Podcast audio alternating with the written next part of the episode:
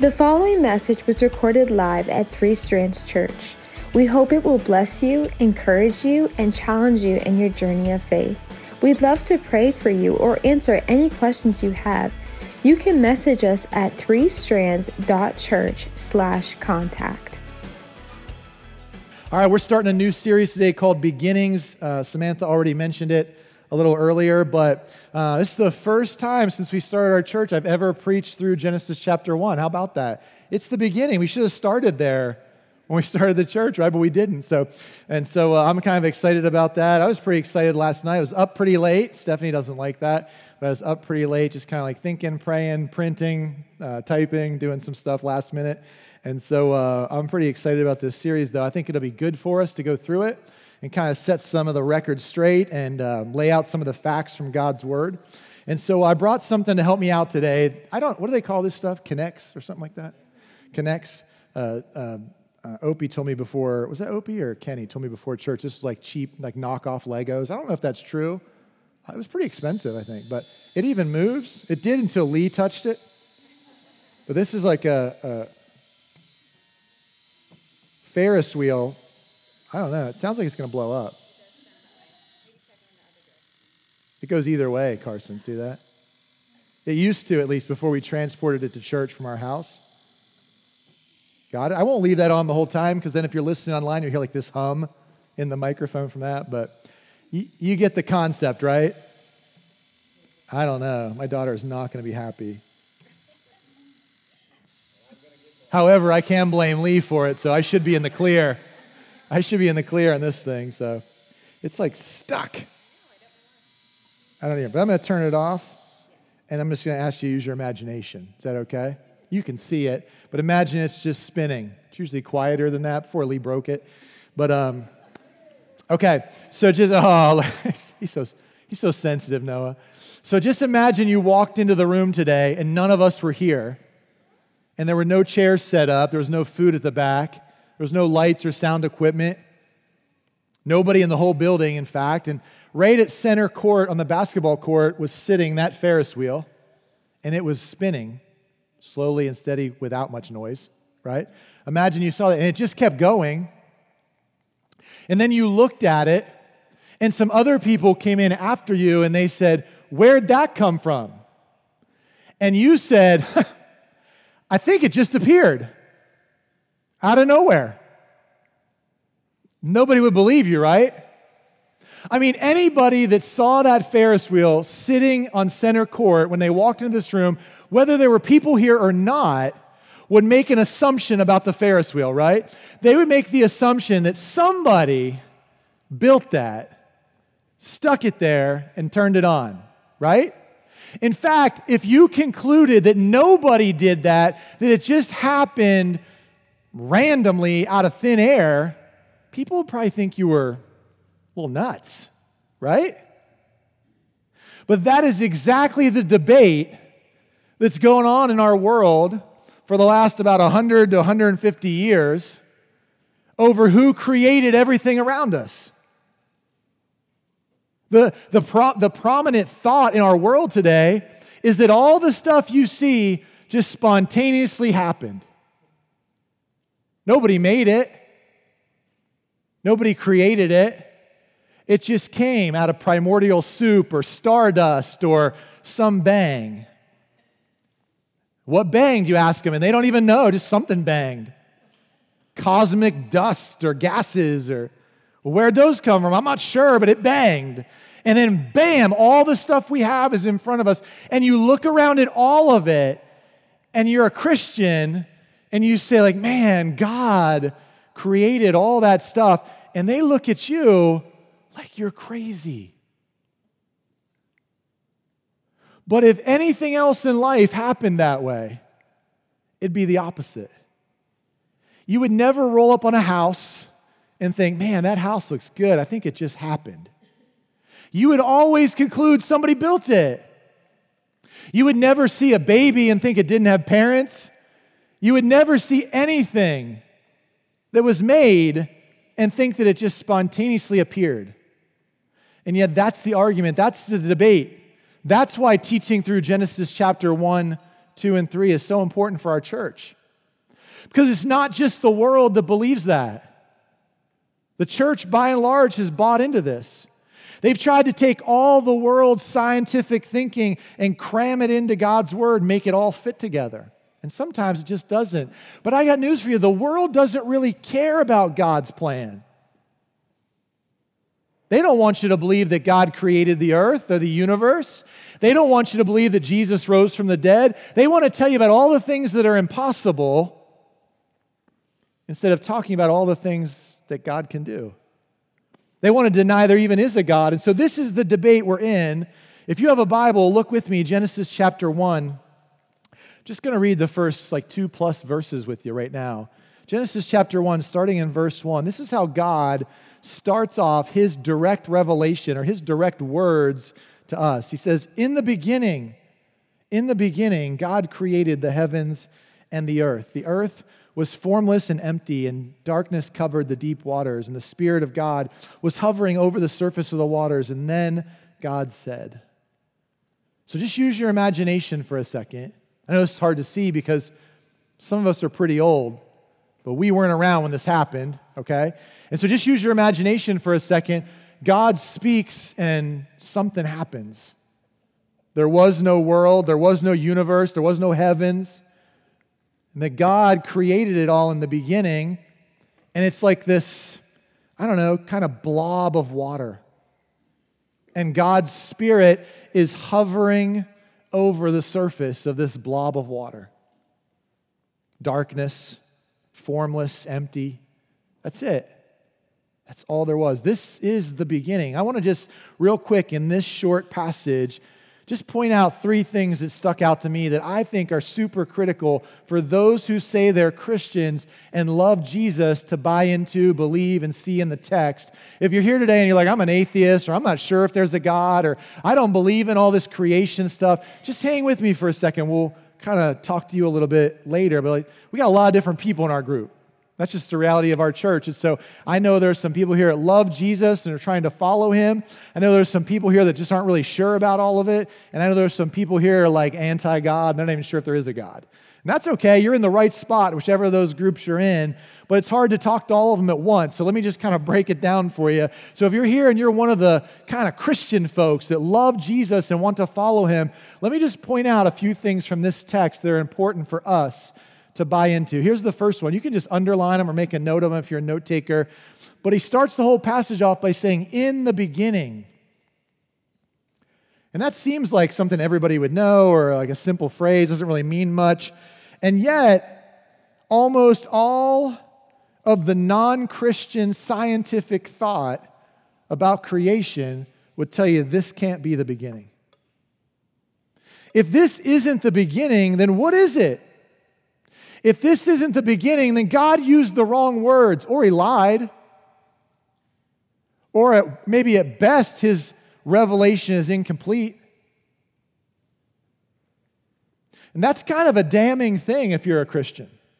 Because if you can't trust the very first three words and what God gave us, how can I trust any of the rest of it? If God lied to me with the very first line, if this isn't the beginning, if there was a billions of years and stuff that happened before any of this, then why did he say that? If this isn't the beginning, then what is it? And why did he say those three words? In the beginning. You look through the Bible, we don't have time to teach through the whole Bible today, obviously. But if you look through the Bible, there is about 6,100 years of recorded history in the Bible. We get the uh, length of life from all these people that lived from Adam up until Abraham, and Abraham to Moses, and Moses through King David, and King David up to Jesus. And we know when Jesus was executed and rose from the dead, and so we know how many years that's been. There's about 6,100 years so far of recorded history in God's Word. And there's a thought out there that says, like, well, the earth and the universe are 6,100 years old. And there's a thought out there that says, like, well, the earth and the universe have to be millions or billions of years old. And I'm just saying, if the earth is millions or billions of years old, then how can that be true? How can this have been the beginning? I think that's important. I think it's important when I'm teaching my kids at home for them to think that every single word that God gave us can be trusted. Not just the ones that the world agrees with, but all of them.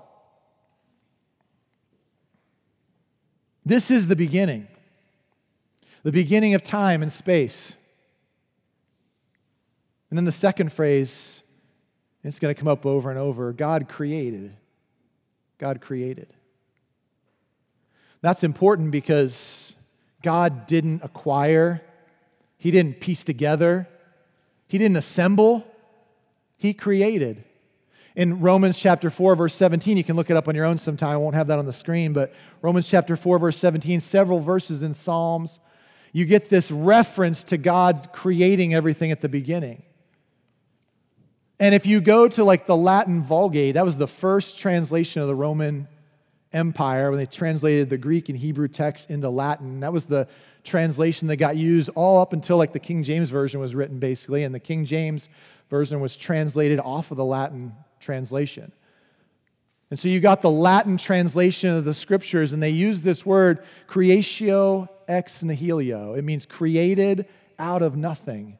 And that's the word that you'll see in Romans chapter 4, verse 17, that God created everything that was created out of nothing. He's the only being that can do that.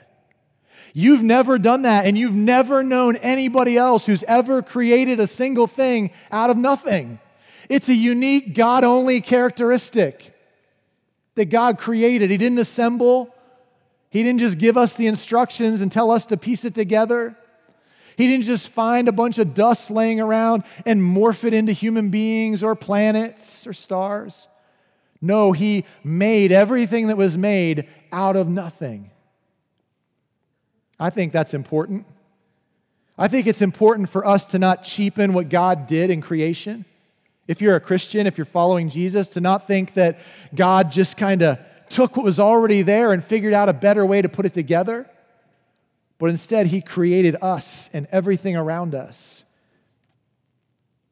out of nothing. Here's the third phrase I want you to kind of underline. It comes up at the very beginning of verse 3, and then it comes up, um, I think, seven times in these 25 verses we're going to look at today. Seven or eight, I can't remember now, seven, I think. But the very beginning of chapter or chapter 1 verse 3 it says then God said. And we're going to see this over and over. I'm going to read you the passage in just a second. You'll see this phrase come up over and over then God said. But this is how God created. You've also never known anybody that can do this. God speaks and life happens. God speaks and stuff comes into existence. That's how powerful God is. He, he doesn't have to build it with his hands, he just has to say the word and things happen. And you know why that's so important? Because every single promise that God ever gave us, he gave it to us in words. And I need to know that every single word he speaks is so powerful that it will come to pass.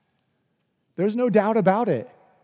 And I don't care what a doctor tells me, or a teacher tells me, or my mom and dad tell me. It doesn't matter what anybody else says. When God speaks, everything obeys. Everything comes to pass that He says. This is how He created.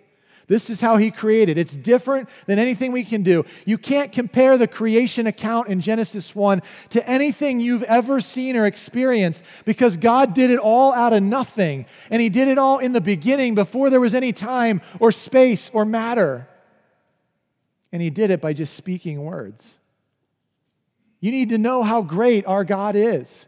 He can't be shrunk down to this tiny little thing we talk about on Sunday mornings. He's this magnificent, humongous being that is so far beyond anything we could think or imagine. He creates out of nothing when there is no time and is no space. He does it all with just a word. That's God. Now, if you're here and you're a Christian, you're like, yeah, I believe that stuff. That, that kind of makes sense to me. I want to just read you some of the passages in the Bible that talk about it. There are dozens and dozens we could go to. We're not going to do that. But I just want you to hear these ideas over and over again that we just shared. Can you be on the lookout for them? That God created everything, that He did it in the beginning, and then He did it with just some words. It's not just something that shows up in Genesis 1 1 to 3. You can't just rip that chapter of your Bible out and think this isn't taught anywhere else. Let me just read you some of the stuff the Bible says. Look at John chapter 1, verses 1 to 4. It says, In the beginning, there's that phrase, right? In the beginning, the Word already existed. Now, hang with me for a second. You have to look this up on your own, but if you look down in John chapter 1 at like verses, I don't know, 13, 14, 15, somewhere in there, I can't remember off the top of my head, but we get told that the Word is Jesus. The Word is the Messiah, the Christ that has come. John said it would be the Messiah coming after him, and he identified him as Jesus. And we're told in John, I think it's 114, that Jesus is the Word we're speaking about in this chapter. So when it says the Word, it's talking about Jesus. You can check that out on your own sometime if you want, but let me read the rest of it to you. John chapter 1, verse 1. In the beginning, the Word or the Messiah or the Christ or Jesus already existed. The Word was with God, and the Word was God. It's interesting that he calls himself the Word, that John calls Jesus the Word here. Isn't that interesting? Because that's the way God created back in Genesis 1, isn't it? Let's keep reading it. He existed in the beginning with God. Verse 3 God created, there's that phrase again. God created everything through him. Through who? Through the Word through the Messiah, through Jesus. And nothing was created except through him. Nothing. Sounds like my Ferris wheel's going again. In verse 4, the Word gave life to everything that was created. That's fascinating. It's hard sometimes to piece those things together when they show up in such opposite ends of the Bible. But here in Genesis chapter 1, you see the creation takes place through the speaking of words. And here you get to the New Testament in John 1, we find out that Jesus is the Word. And that everything that was created was created through Jesus, the Word. That's power. Try it sometime. Try just saying something and see if it'll appear. And then maybe you'll realize how much stronger God is than you are, how much bigger He is than us. That's important to remember. Colossians chapter 1 verse 15 and 16 says this. Christ is the visible image of an invisible God. He existed before anything was created and is supreme over all creation. For through him, through who? Through Christ, through Jesus, God created everything. There's that phrase again. In the heavenly realms and on earth he made the things we can see and the things we cannot see. You see these concepts over and over again? Look at Hebrews chapter 11, verse 3. By faith, we understand that the entire universe was formed at God's command, not with his hammer or his backhoe, but with his words that what we now see did not come from anything that can be seen out of nothing. Psalm chapter 33, verses 8 and 9 says, Let the whole world fear, respect, honor the Lord, and let everyone stand in awe of him. For when he spoke, the world began. It appeared at his command. You see it? It's all throughout the Word of God. If you're a Christian, the evidence in God's revelation to us is everywhere. You can see it over and over again. And in this series, what I want you to get for five weeks is I want you to see the glory of God.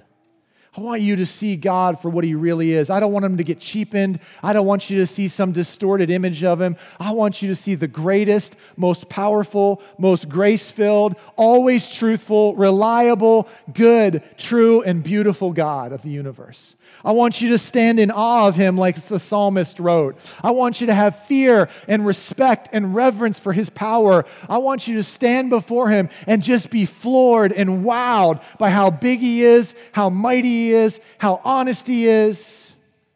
And really, that's the battle that's going on in our world. That every gift that comes from God is good.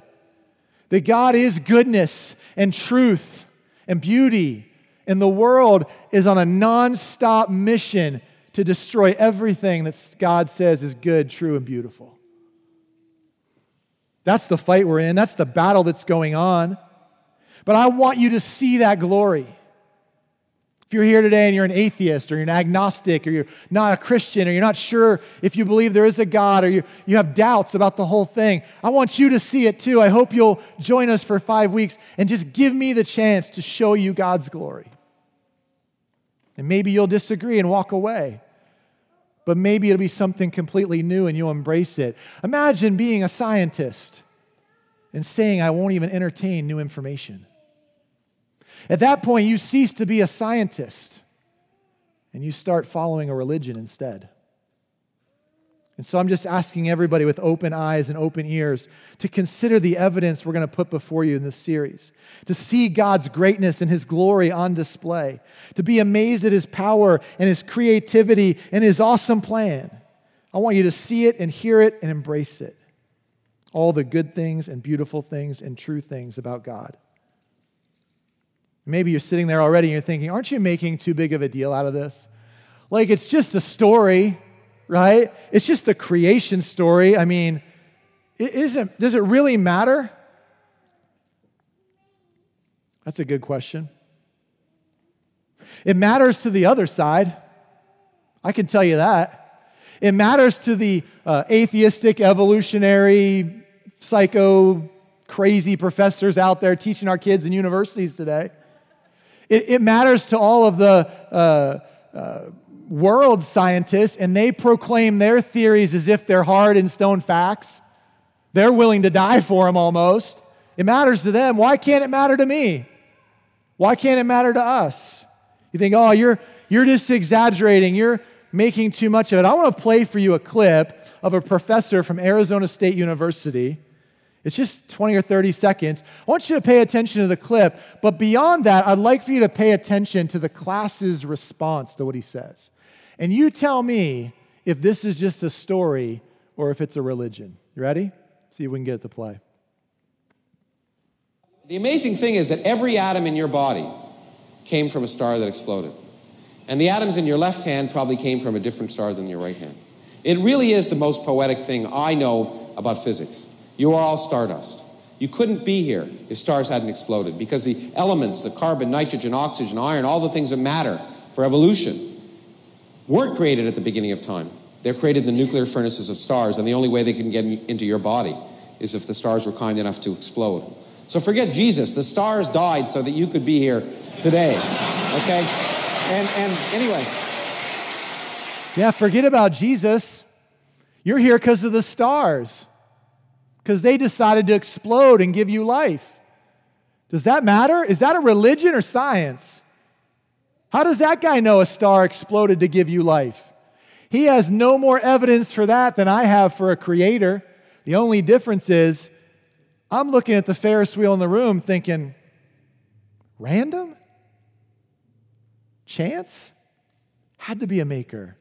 You think, ah, you're just making too much of it. That guy was just joking around for effect with his class, right? He was just trying to make a point and, and, and kind of be funny about it, right? Let me read you a quote. I looked this guy up after I watched that video clip. I looked him up and I found this quote from him. Listen to what he said Change is always one generation away. So if we can plant seeds of doubt in our children, religion will go away in a generation, or at least largely go away. And that's what I think we have an obligation to do. Just a story? Or is it a battle? That's his religion, man. He thinks that. He believes it in his heart. He believes you're stardust.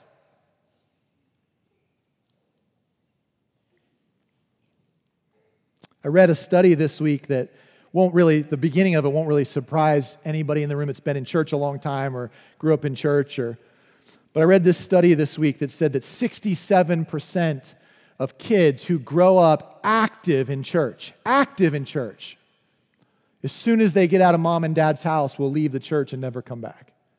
67% of them. Now that's mind boggling, but I've heard that a lot in my life, in the last few decades. But I went on and read the rest of the study, and it dug deeper. It, it interviewed a thousand kids who had grown up and were now in their 20s and 30s, who grew up active in churches, but then disavowed mom and dad's faith and never went back to church after that. It interviewed those kids as adults now, 20 and 30 year olds, and tried to find out why.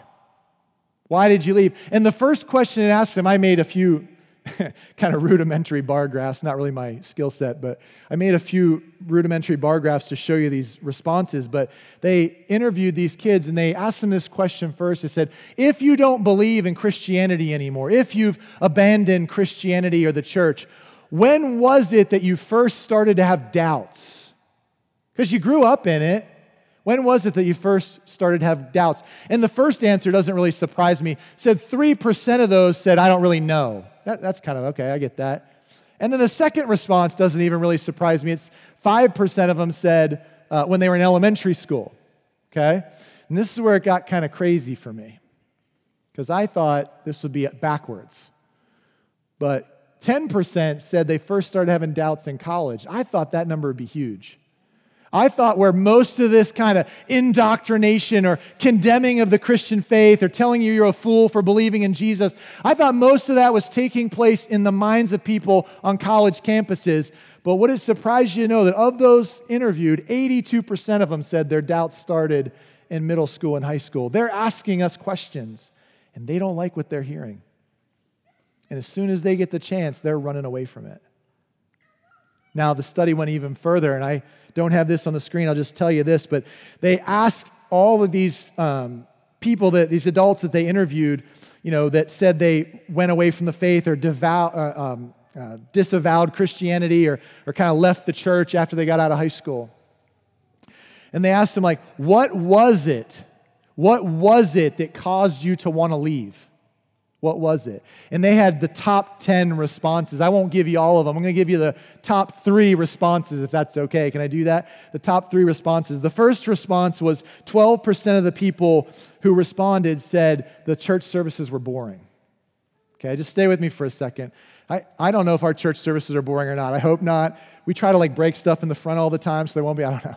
But I'm going to come back to it, okay? But I, I think you're about to see why our church skews young. Okay? I get a lot of people who visit our church and they'll be like, man, your church kind of skews young. You got a lot of like high school, middle school, college age people in your church. I'm gonna, I think we're about to see why. I, I could be wrong, but I'm going to show you, okay? The second reason they gave was also 12% of the people who responded said that it was because of legalism. Just remember these words. I'll come back to them in a second, right? And then the third most common reason why people left the church as soon as they got out of high school, they said was hypocrisy. All right, so just keep those in your head for a second. Boring services, legalism, and hypocrisy, that made up about 40% of the answers of the top 10. Boring services, legalism, and hypocrisy. Now, they went back and they kind of pressed all these people on the question. They said, What do you mean? What do you mean by boring services? And what they meant was not that they weren't entertaining. When they dug deeper, that's not what they were talking about. What they meant by boring services was they thought there was nothing going on in the church service that mattered in the rest of their life. There was nothing they could take home with them and do differently or make their life better or change anything about themselves. That's what they meant by boring church services. I don't know how good of a job we do, but I want you to know like we talk about that a lot. That I try to never preach a sermon that we don't give you something at the end you can go do. You can take God's word, not just hear it, but do it too. But the second one they said was legalism. We talk about that a lot too. We're pushing back constantly on this desire that's inside of humanity for some reason. I'm, I got the exact same fault. We want to create all these rules that God didn't make just to feel better about ourselves. And we got to push back on it all the time. But then this third one, hypocrisy, it wasn't what I thought they were talking about either legalism when they pressed them on that one. I don't, I don't, think I said it, but when they pressed them on that one, what they meant by legalism, most of the people who responded was there were a bunch of rules that they couldn't show me anywhere in the Bible they said was the rule book. That was what they meant by legalism. There was a bunch of rules that they wanted me to follow that nobody could explain to me why. That was their legalism. And then the third one I said was hypocrisy, right? And what they meant by hypocrisy is not necessarily what you think. It's not what I would have thought. It's not that they said there was a bunch of people in the church that pretended to be super righteous and religious and then they went out and lived like the devil all week. That's not what they meant. That's what I would have thought they meant. What they meant was, in fact, I wrote down exactly what it said from the study. Let me read you the paragraph they put with this one. You ready? This is kind of what they concluded on this one. The bulk of these people were saying this. We grew up in a church and we're told the Bible is the Word of God, that we should trust it and live by it because it's true. Then at some point, a parent or a Christian leader told us that we don't really need to believe certain parts of this book, whether with their words or with their actions. They communicated that it was okay to incorporate some of the world's views into the Bible so it'll all make more sense as long as we believe in Jesus, the rest doesn't really matter.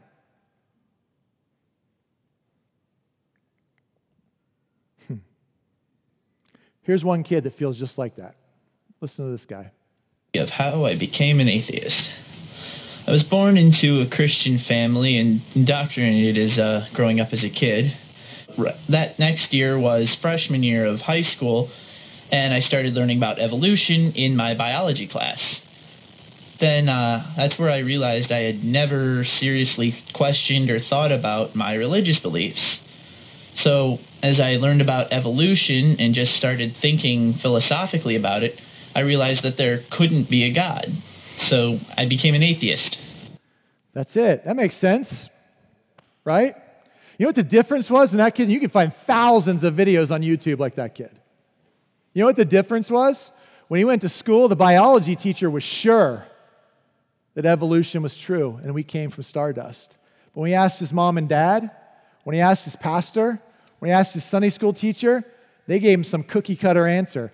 I'm not really sure how that all works out, but you just need to trust Jesus and it'll all work out. See, they're asking us questions, but our answers are hypocrisy to them. And you think, don't we? I don't get it, David. I don't get it. Don't we all have access to the exact same facts and information and evidence? Don't the, the evolutionists and the creationists, the atheist and the Christian, don't they all have access to the exact same information, exact same evidence? Yes, they do. I'm going to tell you why those two groups come to completely opposite and different results when they look at the exact same evidence. You want, can I tell you why? Let me tell it to you in one word okay? Then I'll read it to you from God's word, and then we'll talk about it for just a minute. Here's the word. You ready? Worldview. No matter how staunchly somebody would like to convince you that they're non biased, that they're completely objective, everybody brings subjectivity to their analysis of events, facts, data, information. And your worldview changes everything you see when you look at this stuff. The atheists out there in the world would like you to believe that Christians are lunatics and they see everything subjectively because of blind faith, but they see everything objectively. But that's not true. Everybody brings their own subjective opinions and views and worldview to the stage when they're evaluating information. No matter how hard you try to be objective, you're doing that. Worldviews. Let me read it to you in Romans chapter 1. See if you can see this concept in here. Romans chapter 1, starting in verse 18. Sinful, wicked people who suppress the truth. I need you to see that. That sinful, wicked people, people who don't love Jesus, people who aren't following Jesus, they suppress truth. This is what's going on in the world. This is why a non Christian and a Christian can hear the same information, and one of them can draw closer to the Lord, and one of them can hate him more. This is why. Because you're suppressing the truth. Let me keep reading for you. They suppress the truth by their wickedness. They know the truth about God because He has made it obvious to them. Now, how has He made the truth obvious to them? Listen. For ever since the world was created, people have seen the earth and the sky. Through everything God made, they can clearly see his invisible qualities, his eternal power and divine nature. So they have no excuse for not knowing God. What's he saying? He's saying everybody can see the Ferris wheel in the middle of the room. But one person's worldview causes them to look at that and say, somebody must have made that. And somebody else's worldview causes them to look at that and say, a star must have exploded and put that there. And, and whatever side you're on, you think the other side sounds like fools. Because we're believing what the Bible tells us because we think it's God's words. Based on some evidence, I'd love to have that conversation with you, why I believe the Bible. But the other side believes what they think because they're convinced there is no God. And so all the evidence is looked at through that lens. Let me keep reading for you. Verse 25. They trade the truth about God for a lie. So they worshiped and served the things God created instead of the Creator Himself, who is worthy of eternal praise. And this has been happening since the beginning of time. Every totem pole, every Buddha statue, every beautiful girl, everything people decide to worship instead of God. They decide to worship the stuff God made, the sun god and the mountain and the squirrel spirits and everything I can think of to give credit to the creation instead of the creator. It's been happening since day one. It hasn't stopped and it's still going on. And now in America, we don't worship squirrels and totem poles and Buddha statues. No, we worship the man's intellect. And your degree makes you God. Your scientific method makes you right. You're the God now. You get to call the shots. You get to decide who created what and where stuff came from. Do you see it? Do you see it? Oh, it's just one nutty professor. They don't all believe that. No, they probably don't all believe that. Can I let you listen to a clip from one more? A guy that goes around the country, an astrophysicist that goes around the country speaking and teaching on college campuses. This is what he thinks of you. Our ancestors worshiped the sun. They were far from foolish. It makes good sense to revere the sun and stars because we are their children. The silicon in the rocks, the oxygen in the air, the carbon in our DNA, the iron in our skyscrapers, the silver in our jewelry were all made in stars billions of years ago. Our planet, our society, and we ourselves are stardust. We're stardust. We're stardust. They're, the stars are our parents. Did you hear him say that? We're the stars' children, not God. God's not your father, the stars are.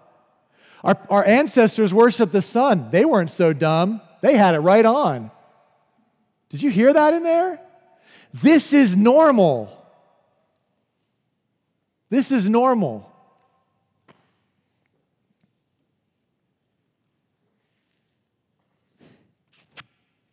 And for far too long, our responses to all of our kids has been, I don't really know a whole lot about that stuff. Just trust Jesus. Don't worry about the rest. And as soon as they get out of the house, they're leaving because they think we're nothing but hypocrites and we're following some dead ancient text instead of a living God. Now, listen, I just want if you're here and you're kind of the skeptic or you're the doubter or you're not sure, I just want to give you four problems real quick, okay? I don't have time to dig in these. We're going to dig into them throughout the next four weeks. I hope you'll come back. But I just want to give you four problems. If you try to take this billions and billions of years of evolution and stardust and all this stuff, and you try to cram it into the Bible to make it all work together. I want to just give you four. There's more than that, but I just want to give you four problems I could think of this week with that approach to life. And you see if these are true or not. Here's the first one. You ready? The problem of origins. The problem of origins the levels of Buddhism, the nature of reincarnation in Hinduism, the random chance of atheism or agnosticism, the world's scientific theories of evolution, none of them can give you a logical answer to the problem of origin. Trace it all back, and where did it start? It had to start somewhere, but none of them have an adequate logical explanation for actual origin. Yes, stuff banged. Yes, stuff magically blew up and stardust became humans, primordial soup, and we crawled out of it and all that. But where did it all come from?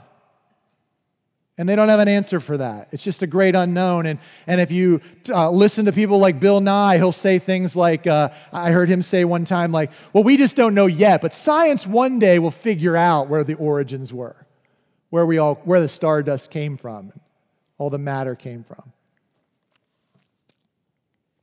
The problem of origins.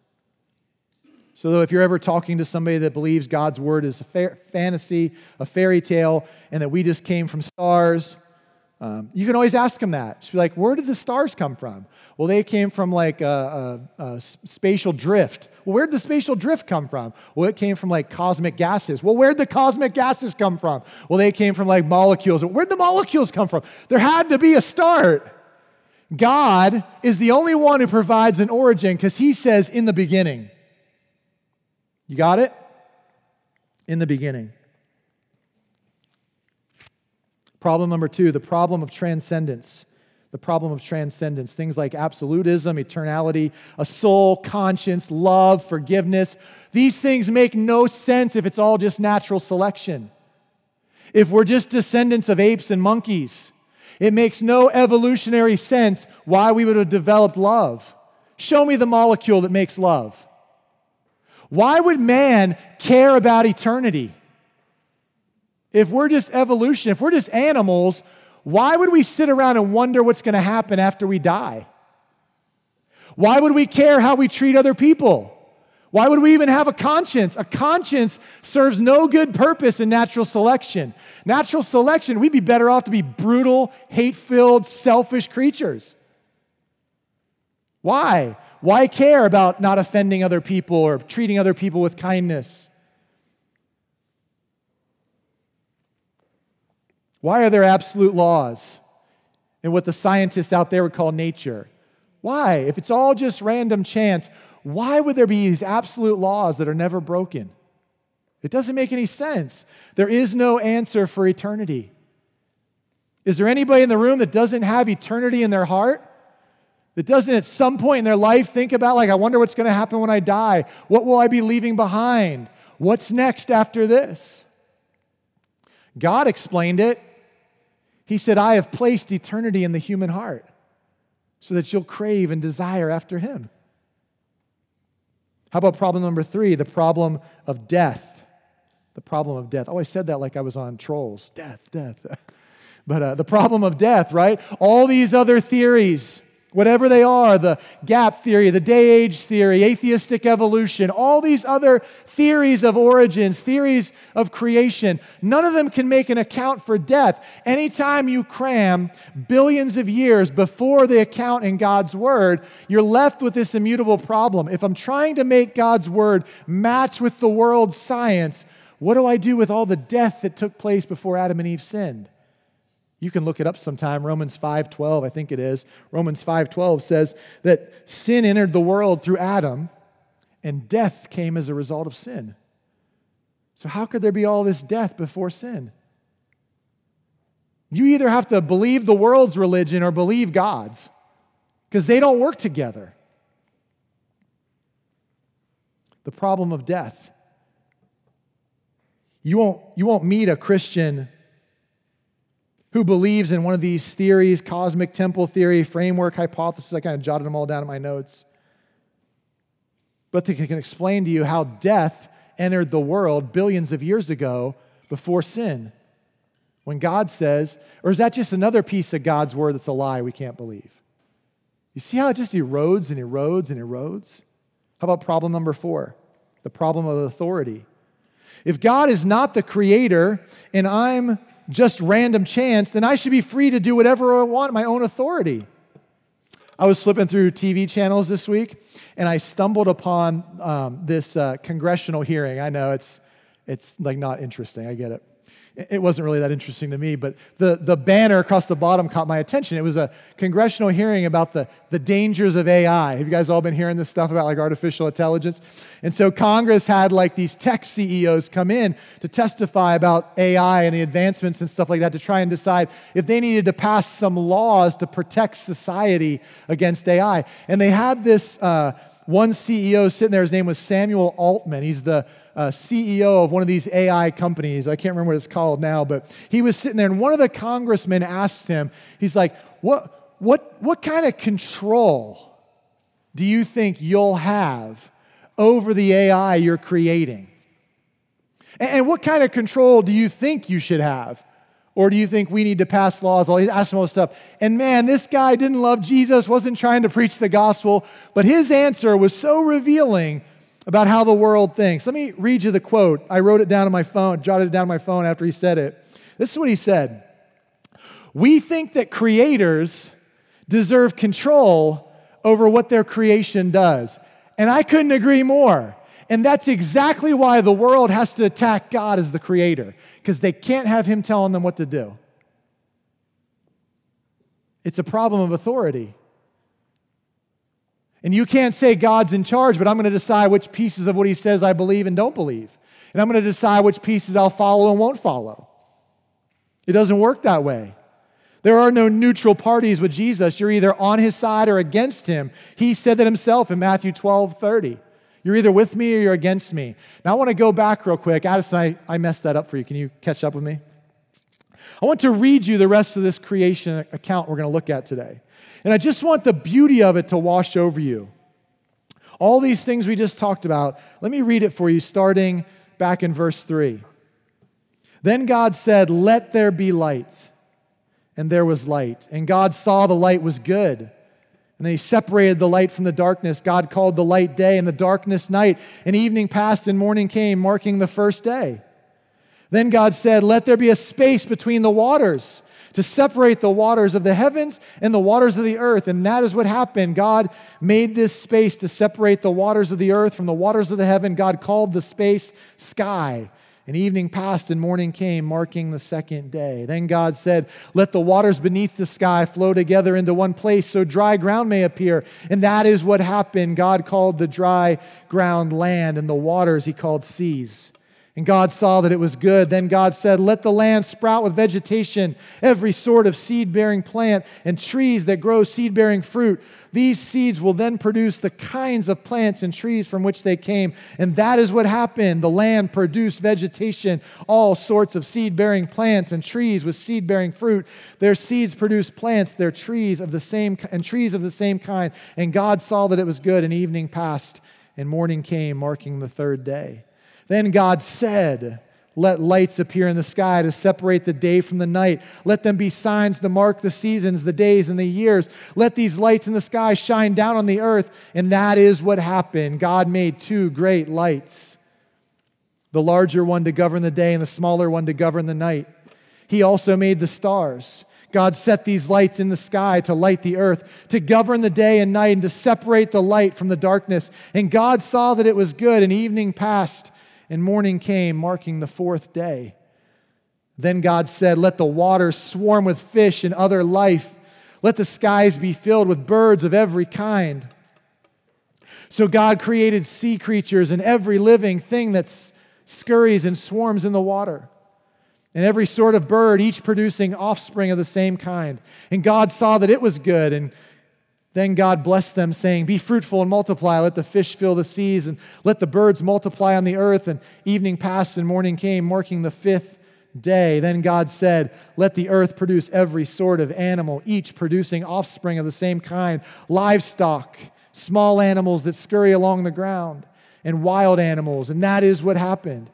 God made all sorts of wild animals, livestock, and small animals, each able to produce offspring of the same kind. And God saw that it was good. Day six. Can you see it in your mind's eye what it would have been like? It's hard to even imagine. Stuff popping up out of nowhere, seas splitting, land coming up, stars being placed in the sky, animals just appearing out of thin air. One guy I was reading about this week said, It's amazing to think about all the things God created, but it's almost even more amazing to think about what He didn't create. If you think about how difficult it is to create something, think about how hard it would be to create nothing. But God also made the nothing. He separated the stuff with nothing. He made space and sky. You know how hard it would be to get everything out of a space? And with His words, God separated it all and made space and sky and nothing too. It's amazing. This is God. Jesus said in John chapter 3, verse 12, I don't know if you have that or not, Addison, but he said, If you don't believe me when I tell you about earthly things, how can you possibly believe if I tell you about heavenly things? Okay, listen. I just want to wrap up today by giving you three easy things you can do to go out of here and reclaim some of God's word in your life. Can I do that? Maybe, maybe some of what the world says is true and God doesn't say anything about. Maybe it's kind of crept into your thinking. And I just want to give you three easy things you could do to kind of reclaim some of God's truth. You ready? Here's the first one super simple. You ready? Stop telling all the people in your life that these are Bible stories. Because story sounds like fiction. Start telling them that these are biblical truths or Bible accounts.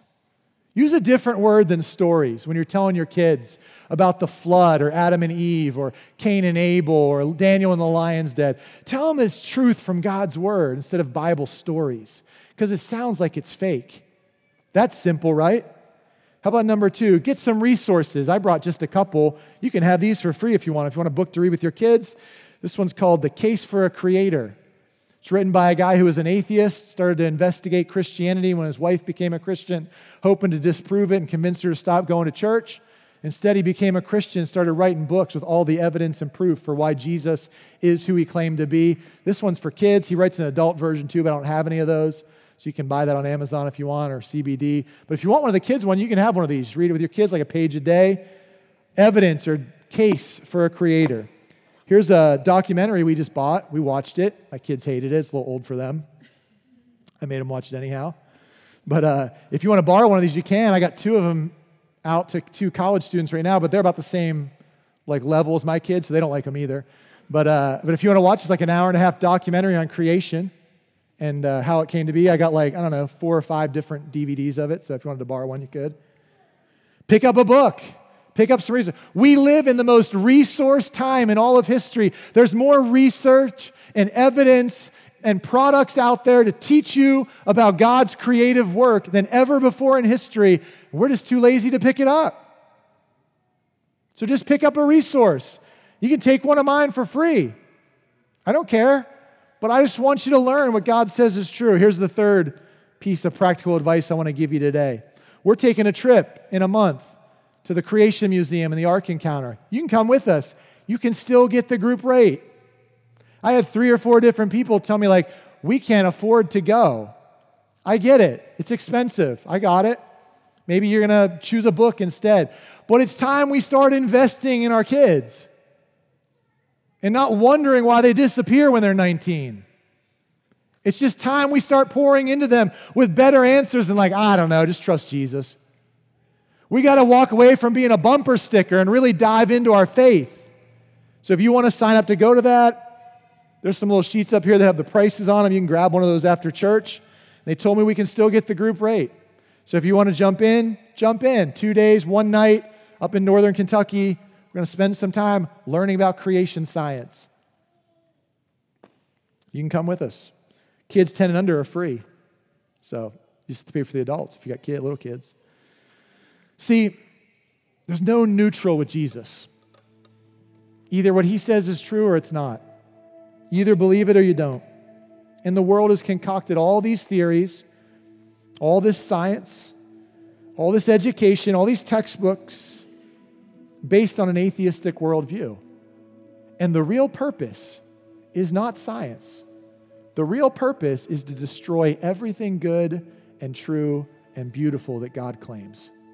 That's it. They're never going to say it like that. They're just going to tell you to be thankful to the stars instead of Jesus.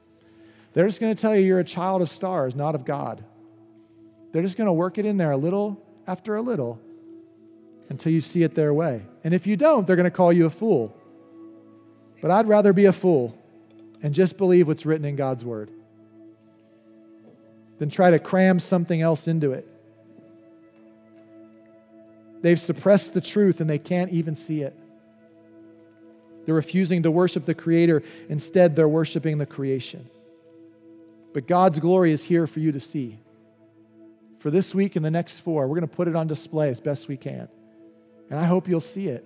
I hope you'll have ears to hear it and eyes to see it. And you'll embrace God as the Creator, God's glory in all of His glory, with all of His grace and truth. And if I could just wrap up with one more thing. Maybe 15 or 16 years ago, it's a long time ago, but it's when I first became friends with Kenny. We were going to a different church at that time and stumbled upon these DVDs. They were from Passion. Some of you are familiar with the worship band Passion. I know they were around even back then. But uh, they were traveling around the country doing worship concerts. And they took the pastor from their home church, Louie Giglio, with them. And he would preach a little kind of sermonette. It's like a mini sermon, Ope, at the end of the worship set. And uh, got all these on DVD, and I watched them all. They were excellent. And I can't remember which one this was from. I think it was from the, the How Great Is Our God tour, but I can't remember for sure. But uh, he put this picture up. It's called the Whirlpool Galaxy. Put it up on the screen. I'm going to show it to you. And it's taken from the Hubble Space Telescope. You can download these pictures. I just grabbed them both. Going to show you two pictures. I grabbed them both off NASA's website last night at like 2 a.m. So, but you can just download them if you want to check them. Just go to NASA's website. If you just search in their little search block for a Whirlpool Galaxy, you'll see pictures just like this one that pop up. 31 million light years away from Earth, the Hubble Space Telescope grabbed this shot of this spherical looking galaxy and they named it the Whirlpool, fittingly, the Whirlpool Galaxy. It's beautiful, right? And now when I see that, I see beauty and I see God's goodness and I see God's truth. But, but I don't hate the people on the other side who see that and just see stardust. I just recognize that they have a different worldview than me. And my worldview allows me to see the grace of Jesus everywhere and to see his brilliance and his magnificence and his beauty all over the universe. And when I see a flower or a deer or a mountain, when I see something sitting in the middle of the gym, I don't conclude it just happened. My worldview has convinced me that God has made it all. And so I give him glory for it. I give him credit for it. I honor him for his power and his greatness. And you might not see what I see when you look at this, but I want to show you one more shot. They took the Hubble and they zoomed in the center of the Whirlpool galaxy, 31 million light years from Earth. And they snapped a picture, sent it back to us of what they named the X structure. And this is what's in the center of that universe. Now, I'm not even going to try to convince you that that's a cross. You can see whatever you want to see. I'm just telling you that my worldview allows me to see the beauty and the goodness and the truth of God everywhere I look. And I hope by the end of this series, you'll get to see the same thing. I hope that it will just floor you and leave you in awe, that you will just celebrate how powerful and great He is, that you would just think of Him as the maker, because if He's the maker, then He deserves to be the master. And if He's not the maker, then why would you ever follow Him as the master? Don't let the world steal this worldview from you. Don't let them steal it from your kids. Invest, dig in, look with your eyes, and open your ears. The goodness of God the beauty of God is all over our universe, even 31 million light years away. The grace of God is calling out to you that He loves you and made all of this for you to see so that you would know He was real. It's right in front of you, it's all over our world, our universe. Can I pray for you? Dear Heavenly Father, thank you for our church. Thank you for the variety in your word. Thank you that you've given us such a big picture of your plan and how it works together from start to finish, and how you've imprinted your word, your commands, your son on everything we see around us and everything we talk about and everything we do. God, would you just open all of our eyes and ears to help us understand and receive the truth over the next four weeks? And would you just wow us with your glory? The heavens truly declare your glory, and the earth displays your mighty hand. Help us to see it, God, to not take it for granted. In Jesus' name I pray. Amen. What an amazing challenge from God's Word for all of us. We hope you start putting everything you've learned in this session into practice. Be sure to subscribe to the 3SC podcast so you'll never miss any new content. Thanks for listening.